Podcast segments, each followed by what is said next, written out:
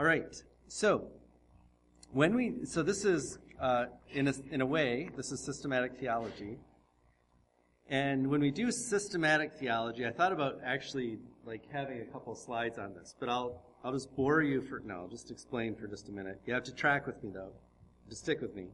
So, when, as what we should be doing when we talk about systematic theology, uh, what we want to do is we want to start with the scriptures. Okay, so we read through the whole Bible. And there are certain categories that um, biblical scholars from the early church have defined as particularly important. There's 10 of them. Okay, and, and now in the last 100 years, 170 years, there are 50 years, there's been an, an 11th one added to that. Okay, but in church history, the early church had debates and struggles and councils uh, and gatherings of pastors and elders after the apostles were off the scene to discuss very important um, doctrines. The doctrine of inspiration is one of them. What is inspired? What text is inspired and which one isn't? Because the one that's inspired is authoritative and tells us what to do. So we need to know the difference. That was one of the very first ones. The Trinity is a, is a big issue. Who is God? Who is Christ? Who is the Holy Spirit? How do we explain the Trinity? So the Trinity is a big one. Obviously, salvation is a big one. Going back, you know, is, is Jesus both God, very God, man, very man? Was he God who appeared to be a man? Was he a man who had the Holy Spirit of God rest upon him? I mean, all of these questions are theological questions that came up early on in the church. And uh, so you have uh, inspiration of Scripture, you have bibliology, you have God theology proper, Christology, which is the study of Jesus Christ, pneumatology, pneumatology, which is the study of the Holy Spirit. Uh, you have salvation, uh, soteriology, sin, which goes along with that, hamartiology, uh, ecclesiology, what is the church? Um, oh, anthropology, what is man? And then finally, uh, eschatology, end times. Okay, so these are the ten doctrines that the church in its early phases uh, really tried to hammer out. These are the big questions. And so they get passed down to us as these are the big questions that the Bible deals with. Uh, but the Bible is, the, is our authority for studying this. So what we do is we read through the scriptures and we say, what, what do all the scriptures teach us about the Holy Spirit? And we go through, and then we try to categorize them. Well, here's a passage that talks about his work in creation. And here's another one that talks about his work in creation. And here's another one that sounds like it's talking about his work in creation. So we'll take it. Um, and sometimes you'll hear Pastor and, and me over the, the years that we've been here together um, just a little bit because he's trained as a systematic theologian. And, it, and systematic theology is really, really hard. Uh, I learned this by, by substituting for Kevin Bauder on a couple classes uh, where I was filling in on um, the filioque uh, clause, which is uh, the question of is it the Father alone who sends the Spirit, or is it the Father and the Son who both send the Spirit? And you say, well, what difference is that? Well, ask any Eastern Orthodox person if that makes a big difference. So, it, it does. But anyway, uh, just preparing for that one lesson, systematic theology has to know the entire scripture. It has to know the church history, how people debated these scriptures over the last 2,000 years. It has to understand, uh, as dispensationalists, how things might change from one dispensation to another, which is one reason we're talking about the Holy Spirit in the Old Testament. We're lumping four dispensations together. Um, we're talking about how things might change. Then you look at uh, practical theology, and you say, well, how how is this uh, uh, preached? How is it taught? How is it applied? You include that. You also have to include, to some extent, philosophy, especially in conversations like on the Holy Spirit. So, as a systematic theologian, you basically have to know everything. And that's how our, pa- our pastor was trained. He was trained to know everything. Now, I was trained in biblical theology, which is not contrary to systematic theology, but I was trained in the Old Testament. So I have focused, my training is more focused on what is, in this case, the Holy Spirit in the Old Testament. Now, that includes some of what's being taught in the Gospels, which I'm not going to get into, but John 3 is Jesus teaching Nicodemus what the Old Testament taught about the Holy Spirit. So even though it's in John, it's an Old Testament passage. Um, so, but I'm not going to do that. Uh, Pastor and I kind of want to work through that some other way. So anyway, um, that passage. But so I'm kind of focused on that, and uh, sometimes the biblical theologians will say, "Well, that verse doesn't really mean." Doesn't really apply. It, it, that verse doesn't really mean that the Spirit was involved in creation. And the systematic theologian will come along and say, yeah, but the words spirit and creation are both found within the same verse, so it must. And we're like, no, no, that's not what it means. You know. So we pick on each other a little bit. Not that Pastor does that. But he probably finds some verses that support something that I I don't find them there. But anyway, it's not it's those are little things that we uh, we poke at each other on.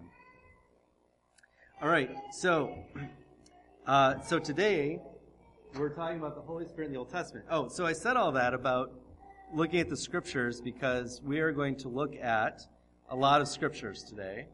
So if you have your uh, if you have your Bibles, you want your Bibles to be handy, and uh, we're going to be looking at a lot of a lot of stuff.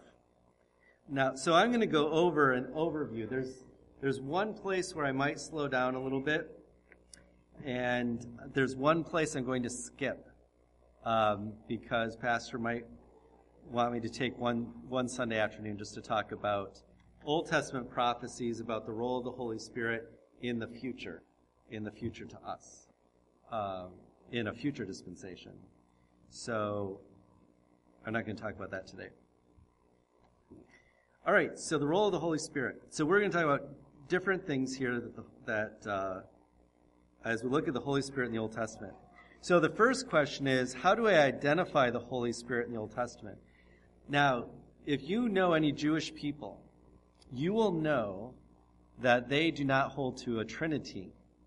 Okay, they don't hold to Father, Son, and Holy Spirit, three persons in one substance or one essence. Um, they believe that God is God alone, the great Shema. Hear, O Israel, the Lord our God, the Lord is one. Okay, Yahweh Echad. The Lord is one. And uh, that's a very important doctrine to Jewish belief, and it is to this day. So they, they struggle with the idea of a Trinity. And as Trinitarians, we look back at the Old Testament and we say, well, in the New Testament, uh, where it seems pretty clear that we have the Son, and that the Son is God, but the Son is not the Father. We have the Holy Spirit, and the Holy Spirit is God, but the Holy Spirit is not the Son, and the Holy Spirit is not the Father. But what about in the Old Testament? Do we still see some of these same distinctions in the Old Testament? And they're they're more difficult to uh, to come back to because if you read it from the Jewish mindset, you're like, no, no, it never was there. It wasn't there. It's not there. But when you read it from a Trinitarian perspective, you say, well, maybe it, it was and maybe you should have noted that there was something going on here. At least a question mark in the back of your head that needed more, um, uh, more explanation.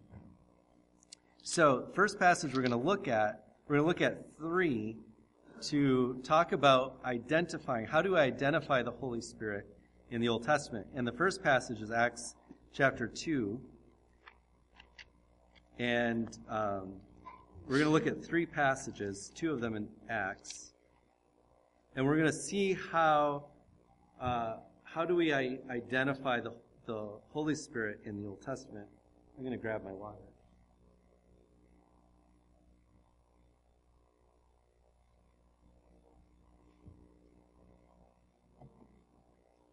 All right, so 2 16 through 21. Um, okay, so uh, for the sake of my voice, is there a volunteer to read? Uh, Logan?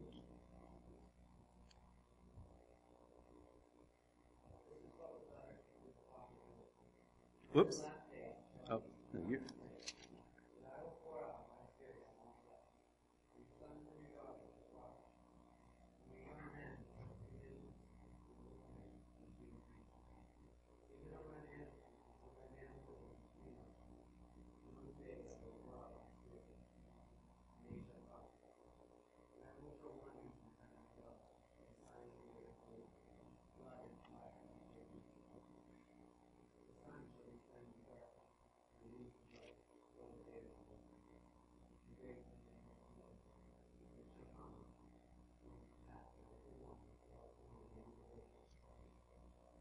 All right.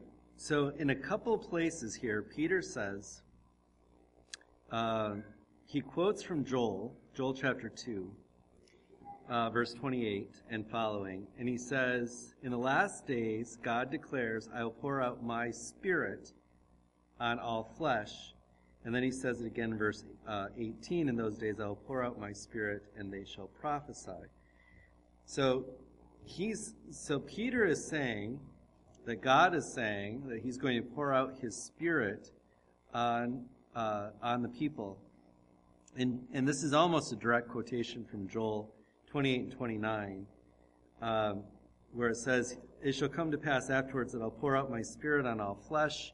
Your sons and daughters shall prophesy. Your old men shall dream dreams. Your young men shall see visions. Even on the male and female servants in those days I will pour out my Spirit." All right, so. This is God pouring out His Spirit. And the ESV, when I was studying for this, I noticed that anytime the ESV translators believe that it's the Holy Spirit, they capitalize the S. Because it doesn't say Holy Spirit, it just says, I'll pour out my Spirit. God says, I'll pour out my Spirit. So, uh, in, the, in this passage. All right, so, and then in Acts 1 8, talking about the Spirit, uh, this is what Jesus says. But you will receive power when the Holy Spirit has come upon you, and you will be my witnesses. Okay, so uh, Peter says the Holy Spirit came upon you, or this, God says, "I will pour out my Spirit." Jesus says, "It's my Holy Spirit," and uh, so he's equating the Spirit in Joel two so we're going from Acts 1:8, Jesus calls him the Holy Spirit. Joel or Acts 2, Peter calls him my spirit, God's spirit, or the spirit of God. And then he's quoting Joel, or he quotes that in Acts 2 as my spirit. So, um, so the the Old Testament expression for God's spirit is either the spirit of God or my spirit, which is literally the spirit of me. Again, that's the way Hebrew works. So when we're reading the Old Testament, and we see God speaking, and he says, My spirit, or we see the phrase Spirit of God, then we know that we're looking at the Holy Spirit. Uh, it can be ambiguous at times as to whether it's God's spirit or a man's spirit. We're not going to look at those examples. But sometimes in a psalm, especially in poetic sections, you're wondering whose spirit the psalmist is referring to. Uh, and so sometimes it can be ambiguous. So when we look at the Old Testament, we're looking for, for the Spirit of God, or we're looking for God saying, My Spirit, in particular. All right, so where do we see this? Well, number one, where do we see the Spirit of God in the Old Testament? Uh, we do see Him in creation. And we know that when we read the creation account in Genesis 1, we know that um, God is the one who's creating. God said, Let there be light, and there was light. God was the creator. We know from the New Testament that Jesus also is the creator from Colossians, and that he upholds everything right now by the word of his power. And that is to say, if Jesus, it's kind of like Jesus is holding on to the universe, the material universe.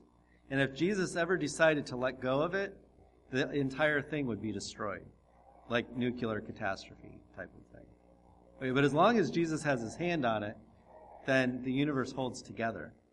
And this is a mystery of, of, um, of physics. Be interesting conversation for JP, uh, actually.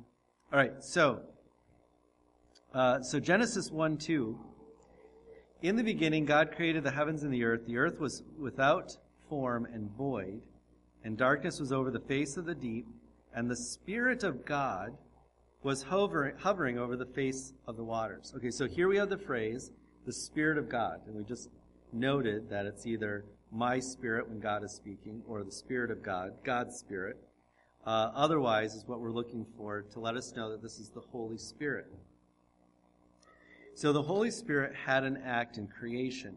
Now, Genesis 1 1, I take to be a title introducing the whole creation account in, in chapter 1, I should say. The creation account in, in chapter 1. There's a major break in the Hebrew between verse 1 and verse 2 of Genesis 1. In fact, the, I think the King James Version says, now. Now the earth was formless and void, or something like that. And the Spirit of God was upon the face of the deep. And so, um, uh, yeah, without form and void.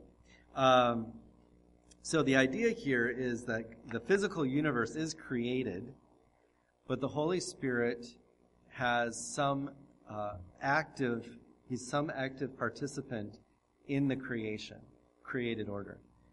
Uh, now, we aren't told what his active participation was, but it does appear here from 1 2 that he was uh, an active participant. He's there. Job 26. Job 26 in verse 13. This is Job speaking. Uh, and Job 25 through 29 is a soliloquy by Job. I don't know if you remember. I think we taught on this one time. but Job has a really long, five chapters long, place in the book of Job where he is speaking correctly about who God is. Uh, and Job 26 is in the middle of this. He's talking about how great and majestic God is uh, in his creation. So 2613, um, does someone want to read that? That one? Anyone? Leaf? Or no, Lincoln, Leighton? La la la, Leighton?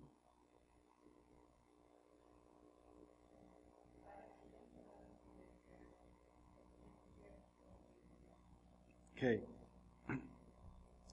Now, the word for wind here in our ESV translation is the word, same word in Hebrew for spirit. Uh, I should have mentioned this before in 1 2. So if you talk to a Jew today about creation, and he is, um, I don't know, you'd have to some kind of uh, modern progressive thinking Jew. He's going to look at Genesis 1 2, and he's going to say that there's that it's not the Spirit of God that was hovering over the deeps, but it was a it was a great wind that was uh, circling over um, the created order. Okay, I've actually heard, I've actually had a Jew explain that to me as actually the Big Bang uh, was uh, is being presented in chapter one, verse two of Genesis but it's because the same word for spirit and for wind is the same word in Hebrew. Uh, and actually, it's very similar in Greek uh, uh, also. So, um, so the wind here, by His wind, by God's Spirit, is what, what you could translate it. Uh, the heavens were made fair; they were made beautifully. Okay, is the idea of Job. And so this is one of those verses that could uh, very well be referring to the Holy Spirit. Uh, ESV translators have translated it as wind uh, more literally. And then Isaiah 32. Isaiah 32 and verse 15.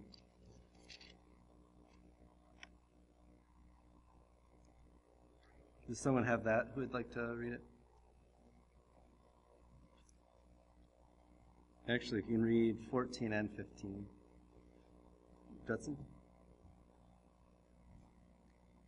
For the, pa- for the palace is forsaken, the, pop- the pop- populous city deserted. The hill and the watchtower will become dens forever. The joy of wild donkeys, the pasture of flocks, until the Spirit is poured upon us from on high. And the wilderness becomes a fruitful field, and the fruitful field is named for forest. So there's Isaiah is prophesying of a future time when the Holy Spirit is going to be poured out upon upon the people of Israel, and it's going to be part of the restoration of the promised land because he goes right into the the wilderness will be fruitful. Sorry, um, and all of the good things that are going to happen, justice, righteousness, people abiding in peace um, all of those promises. So the Holy Spirit will be um, part of the renewal of uh, the promised land in the future. So it's not actually creation of the universe passage, but uh, he will have a role in that. All right. So the Holy Spirit has um, uh, has something to do with creation, creation of the universe. All right. The Holy Spirit also has something to do about prophecy. Um, let's start with, I think I'll have to start at the beginning, right? So let's start with Ezekiel. If you go to the book of Ezekiel, Isaiah, Jeremiah, Ezekiel, jump over Lamentations. Uh, Ezekiel is a prophet of God. And he says in chapter 2, I'll just read verses 1 and 2. He says, uh, And he said to me, Son of man, this would be the Lord, saying to Ezekiel, Son of man, stand on your feet, and I will speak with you. And as he spoke to me, the Spirit entered into me and set me on my feet, and I heard him speaking to me. Okay, so the, the Old Testament prophets, uh, including Ezekiel, their ability to prophesy was um, from the Holy Spirit. The Holy Spirit gave them that ability. And you'll see the other verses that I have up here 8, 3, 11, 1, 11, 24 all talk about Ezekiel being filled with the Spirit to prophesy. Um, Balaam, going back to Numbers 24.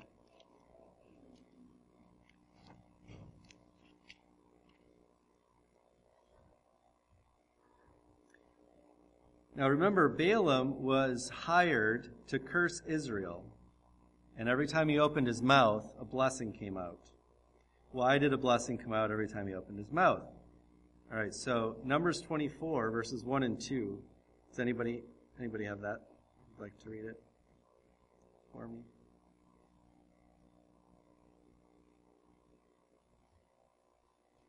Help me save my voice. Uh, Jacob.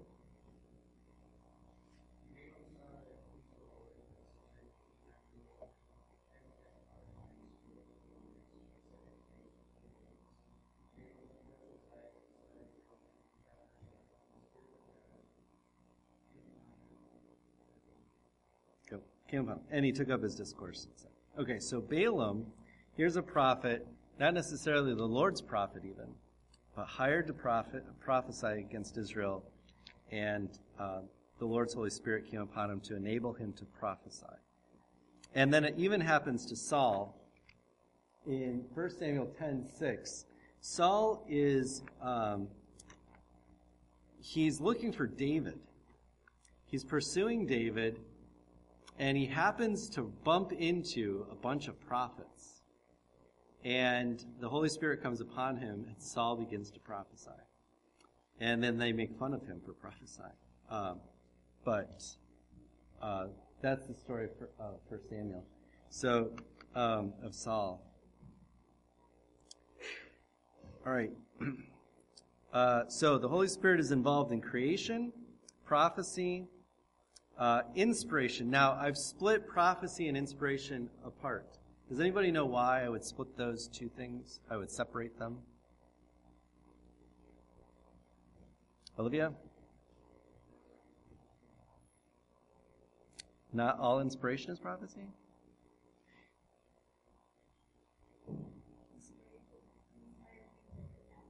Okay, it's the other way around, Olivia. Inspired things are written down. So all inspiration is prophecy, but not all prophecy is inspiration. Um, so again, more Venn diagrams for you logic people who can't wait to get back into school. Um, so inspiration has to deal with what is written down.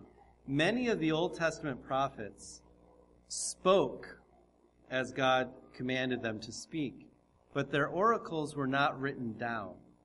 So it's not true to say that they were inspired. It is true to say that they spoke the word of God, but prophets aren't inspired, their writings are inspired. That's an important, uh, important distinction, especially in light of what I mentioned earlier about Pentecostal and charismaticism. All right, so inspiration, 2 Peter 1:21. This is a important important passage.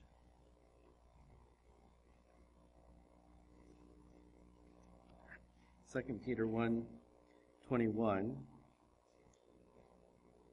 Someone want, want to read that?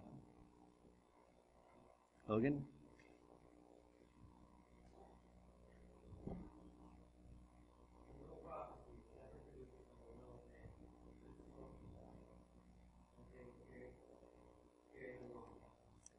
Yeah, I should have had you read 20 and 21. My fault.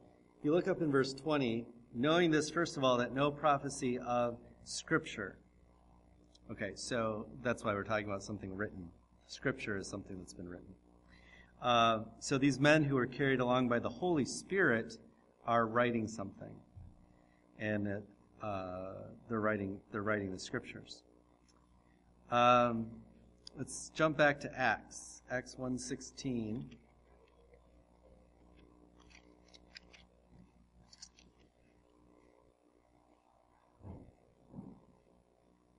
Someone want to read this one? 16. Uh, Lincoln.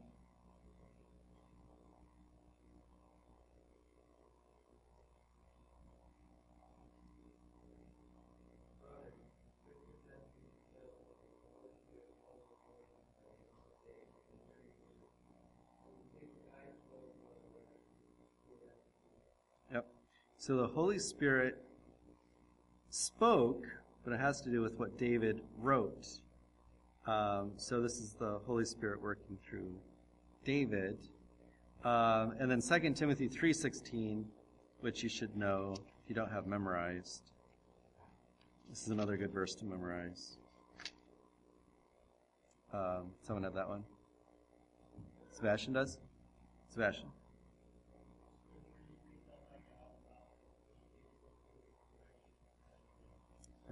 So all scripture is breathed out by God. And there again, we talk about the Holy Spirit. That word for spirit is also the word for wind. It's also the word for breath. Same is true in many languages. Um, as a matter of fact, uh, like we even say this: if you fall down on your back and you lose your breath, you can't breathe. you Say you got the wind knocked out of you. So this is common in a lot of languages. But anyway, breathed out is the idea there. 2 Timothy three sixteen. All right, so creation, prophecy, inspiration. Um, and then, this has always been a very interesting one. Oops. Uh, I guess you get to see that verse right away. There are special skills in the Old Testament uh, where God specifically comes to someone, gives them a special talent, and then uh, for a special task. So, um, Bezalel is the, the greatest example. Exodus 31 Exodus is farther back, before Leviticus.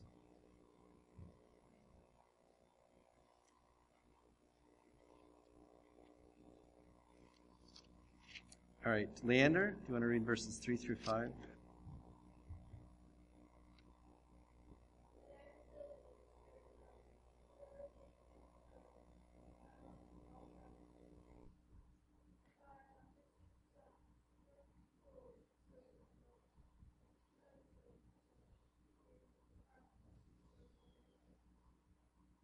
Okay, very good. So, and then in verse 6, he, he gives them some helpers as well, and they all are given this ability uh, to do this. Now, what they're, what they're doing is they're going to build the tabernacle.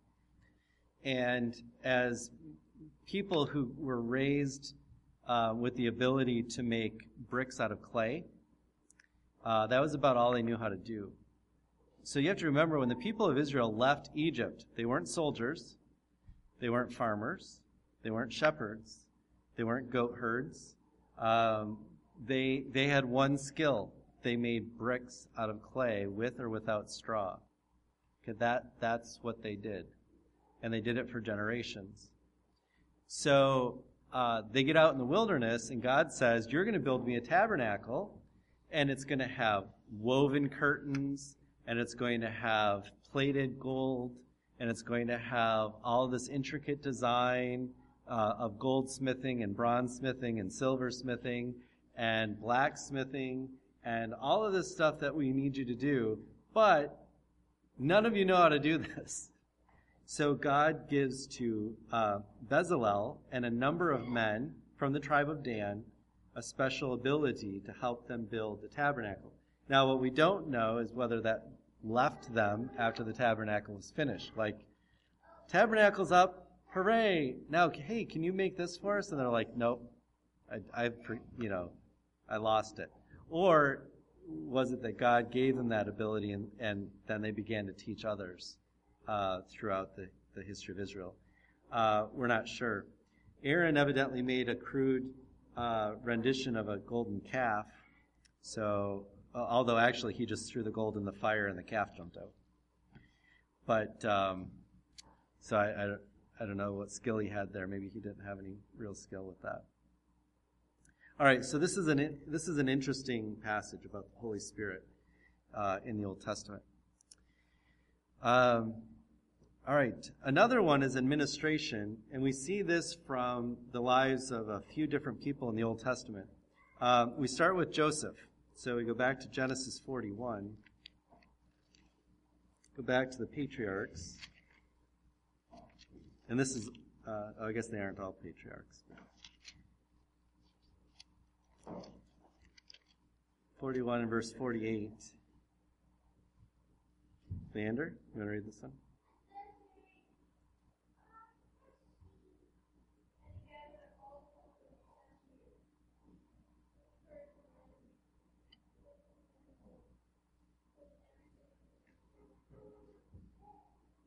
Oh, that's obviously the wrong.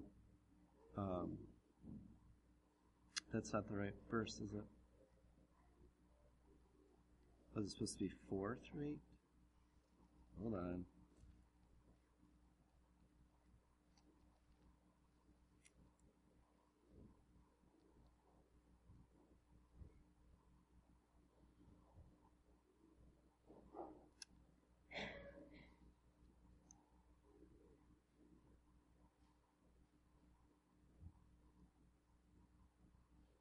Oh, bad teacher.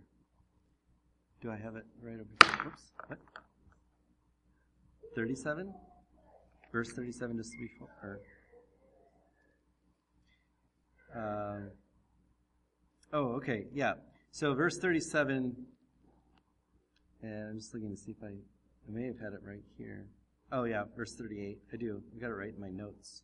Okay. So this proposal pleased Pharaoh and all his servants, and Pharaoh said to his servants, Can we find a man like this in whom the Spirit of God is, or is the Spirit of God? So, verse 38. Uh, and Pharaoh said to Joseph, Since God has shown you all this, there is none so discerning and wise as you are. So, there the Spirit of God is equated with God Himself, by the way. And, um, and it's given the wisdom to Joseph to understand not just the dream that Pharaoh had, but what to do about the vision and how what's the wisest way to handle it. Okay, so then the next one is Numbers 11. And this passage is where Moses is overworked. And his father in law says, Moses, you're overworked. You need some help. So Numbers 11 25.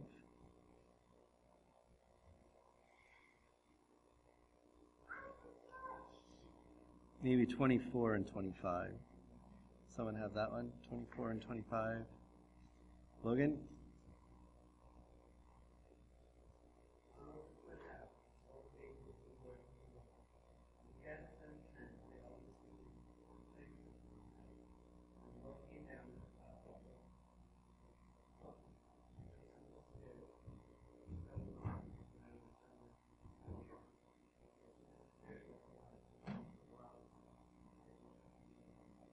Okay.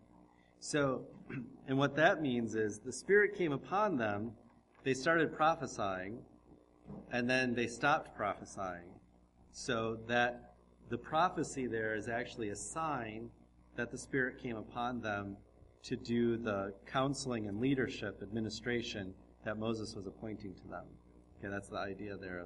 They prophesied and they didn't keep doing that. Um, so there it was. Um, it was a it was a sign I would say very similar to Acts uh, chapter two and Acts chapter ten. Okay, so this is back in the Old Testament, um, and then Joshua, Deuteronomy thirty four verse nine. Oh, oh, wow! I guess I got that one. And Joshua the son of Nun was full of the spirit of wisdom, for Moses had laid his hands on him, so the people of Israel obeyed him and did as the Lord had commanded Moses. Now, in the ESV here, the letter S is lowercase. So that tells you that the ESV translators do not take this as the Holy Spirit, the Spirit of wisdom, um, but they take it as a generic uh, wisdom that came upon him. Uh, but it could be taken either way, so that's that's an ambiguous passage. All right. Uh, then we have Judges. So in the book of Judges, you can cheat by just going to the book of Judges. Uh, we'll look at a, just a couple of these as examples. But Othniel,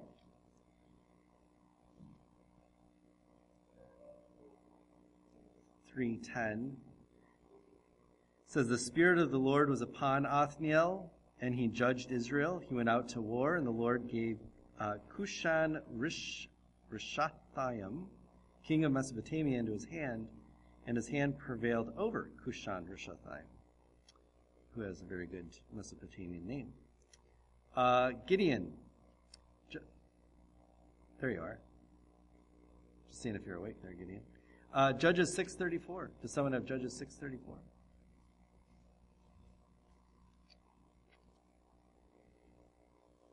Logan again.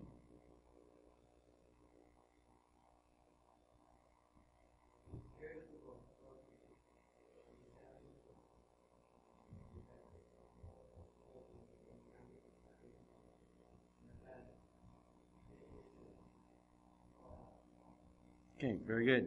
So Gideon, the Holy Spirit came upon him, clothed him, it says, and he sounded the trumpet. And Samson, 1419, and there's others as well, but these are just a few to look at. And everyone, you know the story of Samson. It's one of the longer ones in Judges. 1419, he says, The Spirit of the Lord rushed upon him, rushed upon Samson. And he went down to Ashkelon and struck down thirty men of the town and took their spoil and gave the garments to those who had told the riddle. In hot anger, he went back to his father's house. Um, so Samson, the Spirit of the Lord would come upon him and he would do great things. Same with the other judges, Gideon and Othniel. Uh, they would do these great things when the Spirit was upon them. All right, and then I think the last one we're going to look at today and just spend a little bit of time here is the Holy Spirit in relation to kings. Now, the reason this is becomes a little bit more important is uh, two. There's two reasons this becomes a little bit more important. One is um, there's a couple verses where we have to understand what the Holy Spirit's ministry is and what it is not. Otherwise, we might be confused. And then the other is this pertains to the Messiah, kings, kings of Israel. And so we have to be careful as we talk about that. Like Pastor said last week, when you get into the Trinity, it's really easy to become a heretic. I mean, you can just, oops, I misspoke that, boom, and that's heresy. So we have to be really careful. And we're talking about the, whole- the, the king, the future Messiah, whom we know as the Lord Jesus Christ, who is the second member of the Trinity. So this becomes another, another point there. All right. So Saul, let's look at theoc- we sometimes call it theocratic anointing because theocracy, it's the king, God is reigning as king over Israel. Or it's God's representative who's reigning as king over Israel. So that's why it's called theocratic. And the anointing is not anointing by oil, but it's anointing by the Holy Spirit. Uh, so sometimes you see that phrase. I just wanted to put that up there. All right, Saul. So 1 Samuel 10. Now I skipped this 1 Samuel 10 before because I wanted to come. I knew we were coming back to it. All right, 1 Samuel 10:10. 10, uh, someone have that one? Vander?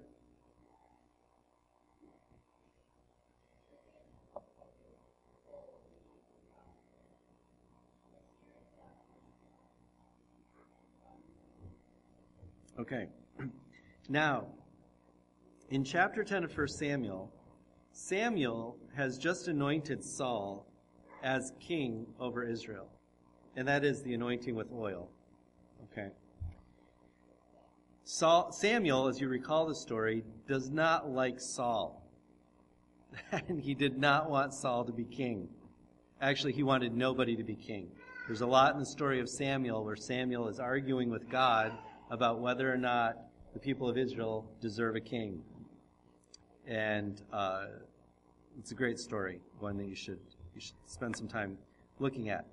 But he anoints him with oil earlier in the passage, and then Saul, as I mentioned earlier, he's walking down the road and he bumps into this group of prophets who are like it's like a parade, right? They're coming down from a high place with harp.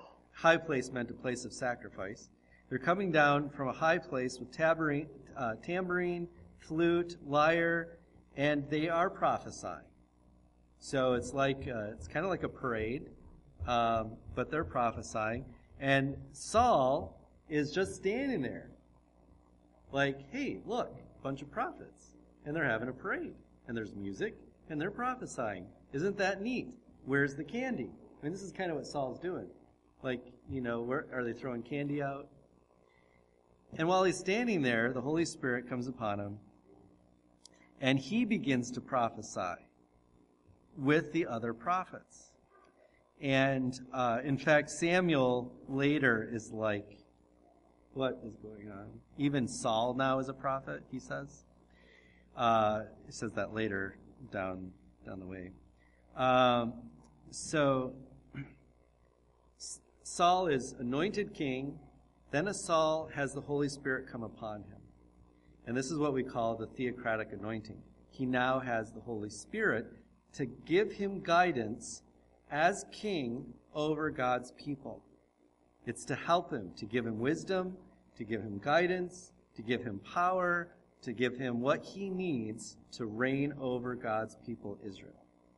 Now we look at 1 Samuel 16, 14. And this is the verse that confuses some people.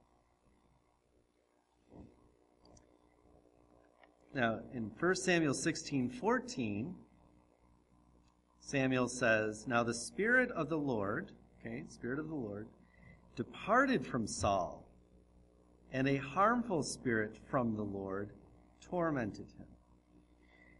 Now there are some people who say, well, wait a minute, the Holy Spirit departed from Saul? Like, when we're saved, we get the Holy Spirit, He indwells us, and now the Holy Spirit has left Saul, so that does that mean that the Holy Spirit, once we're saved, the Holy Spirit can leave us, which means we've lost our salvation?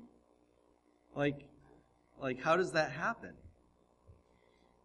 But this isn't talking about salvation. Saul wasn't saved when he bumped into the parade of, of, uh, of prophets. Okay, he had just been anointed king with oil. Then the Holy Spirit came upon him. He prophesied as an outward show that the Holy Spirit came upon him.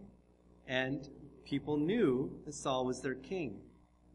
Okay, so that's what happened. This has nothing to do with salvation.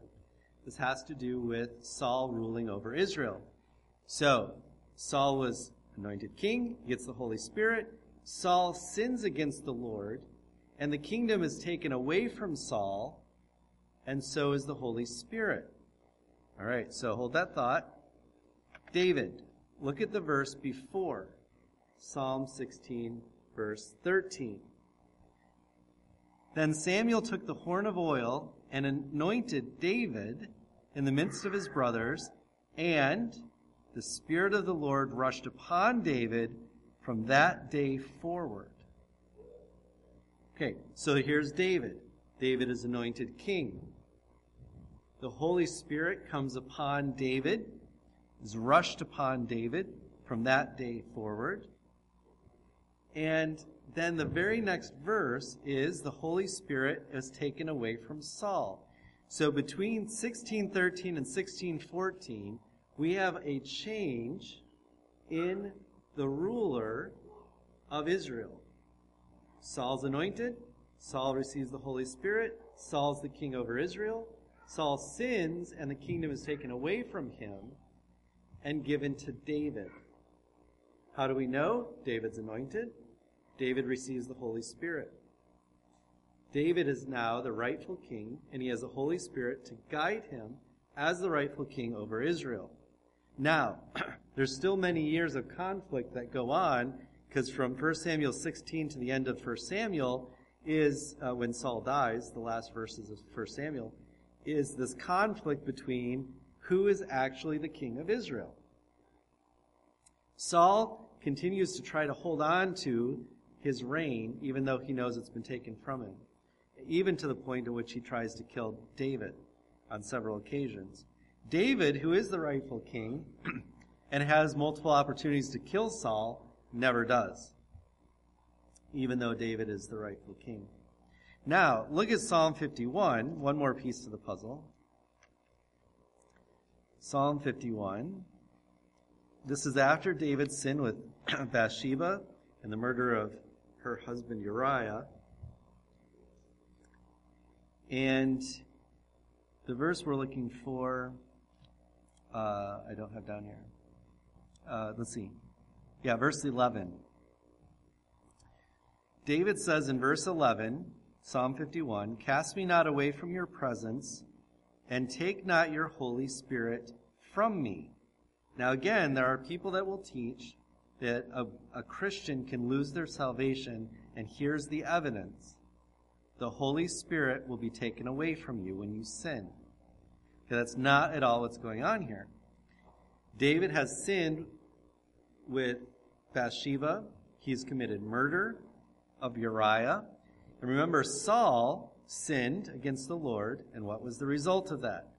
The kingdom was taken away from him, and so was the Holy Spirit in order to rule. What has David done? David has sinned, and he knows that as a consequence of his sin, God has every right to take the kingdom away from him, and therefore the Holy Spirit to rule away from him. Nothing whatsoever to do with salvation. Okay, this has to do with David's ability to rule. Now, God's going to come to David in chronology and give him the promise uh, that his son is going to reign after him. Okay, Saul's son, Jonathan, did not reign after him. We heard that in Chris Watson's sermon a couple weeks ago, or a few weeks ago now. And, um, and so this is David saying, you know, I want to continue reigning, and God giving David a promise that you will continue reigning, and so will your son after you, and the son after him, all the way to the the Messiah. All right, so this is not dealing with salvation. It's not dealing with indwelling of the Holy Spirit. This is a special ministry of the Holy Spirit that pertains to the kings of Israel, where he gives them divine power and wisdom and authority and understanding to lead God's people. And therefore, he can, he comes to them when they are anointed. He's removed from them or can be removed from them. Uh, if uh, if they sin and God takes the kingdom away from them. All right, so what about the Messiah? Isaiah 61. Oops. Uh, Isaiah 61. This verse should sound familiar. The Spirit of the Lord God is upon me, because the Lord has anointed me to bring good news to the poor.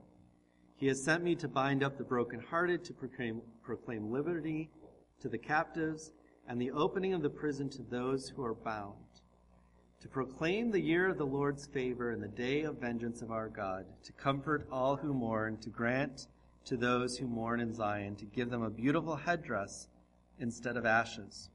And he goes on. But Jesus quotes this passage, as you recall, in the chapters in Luke. Pastor mentioned this. The Spirit of the Lord God is upon me, because the Lord has anointed me. Okay, so the Messiah means anointed one. Psalm 2 is a psalm about the anointed one, the King of Israel. Um, and so we see that the anointed one here includes, again, the Holy Spirit. So Christ is anointed with the Holy Spirit when he comes to reign over his people Israel. Now, I won't be able to get into it today, and I think somewhere along the line we'll cover it. But this leaves open the question when the Holy Spirit descends upon Jesus like a dove at his baptism, was this the anointing of the Holy Spirit for his kingly ministry? And I would say, I think so. But his kingdom was not established on earth, so there's coming a future day when he will again be established as the rightful king of Israel. And I believe that there will be another anointing. There might be another anointing at that time. There might be another one. Uh, there might not need to be another one because he was already anointed once. So that's there's some discussion there. All right, so this is a theocratic anointing, and um, there's some other verses there in Isaiah, and you can see I put a question mark at the end uh, to leave that a little open ended. All right, so that's a little bit about the Holy Spirit in the Old Testament. There's actually a lot.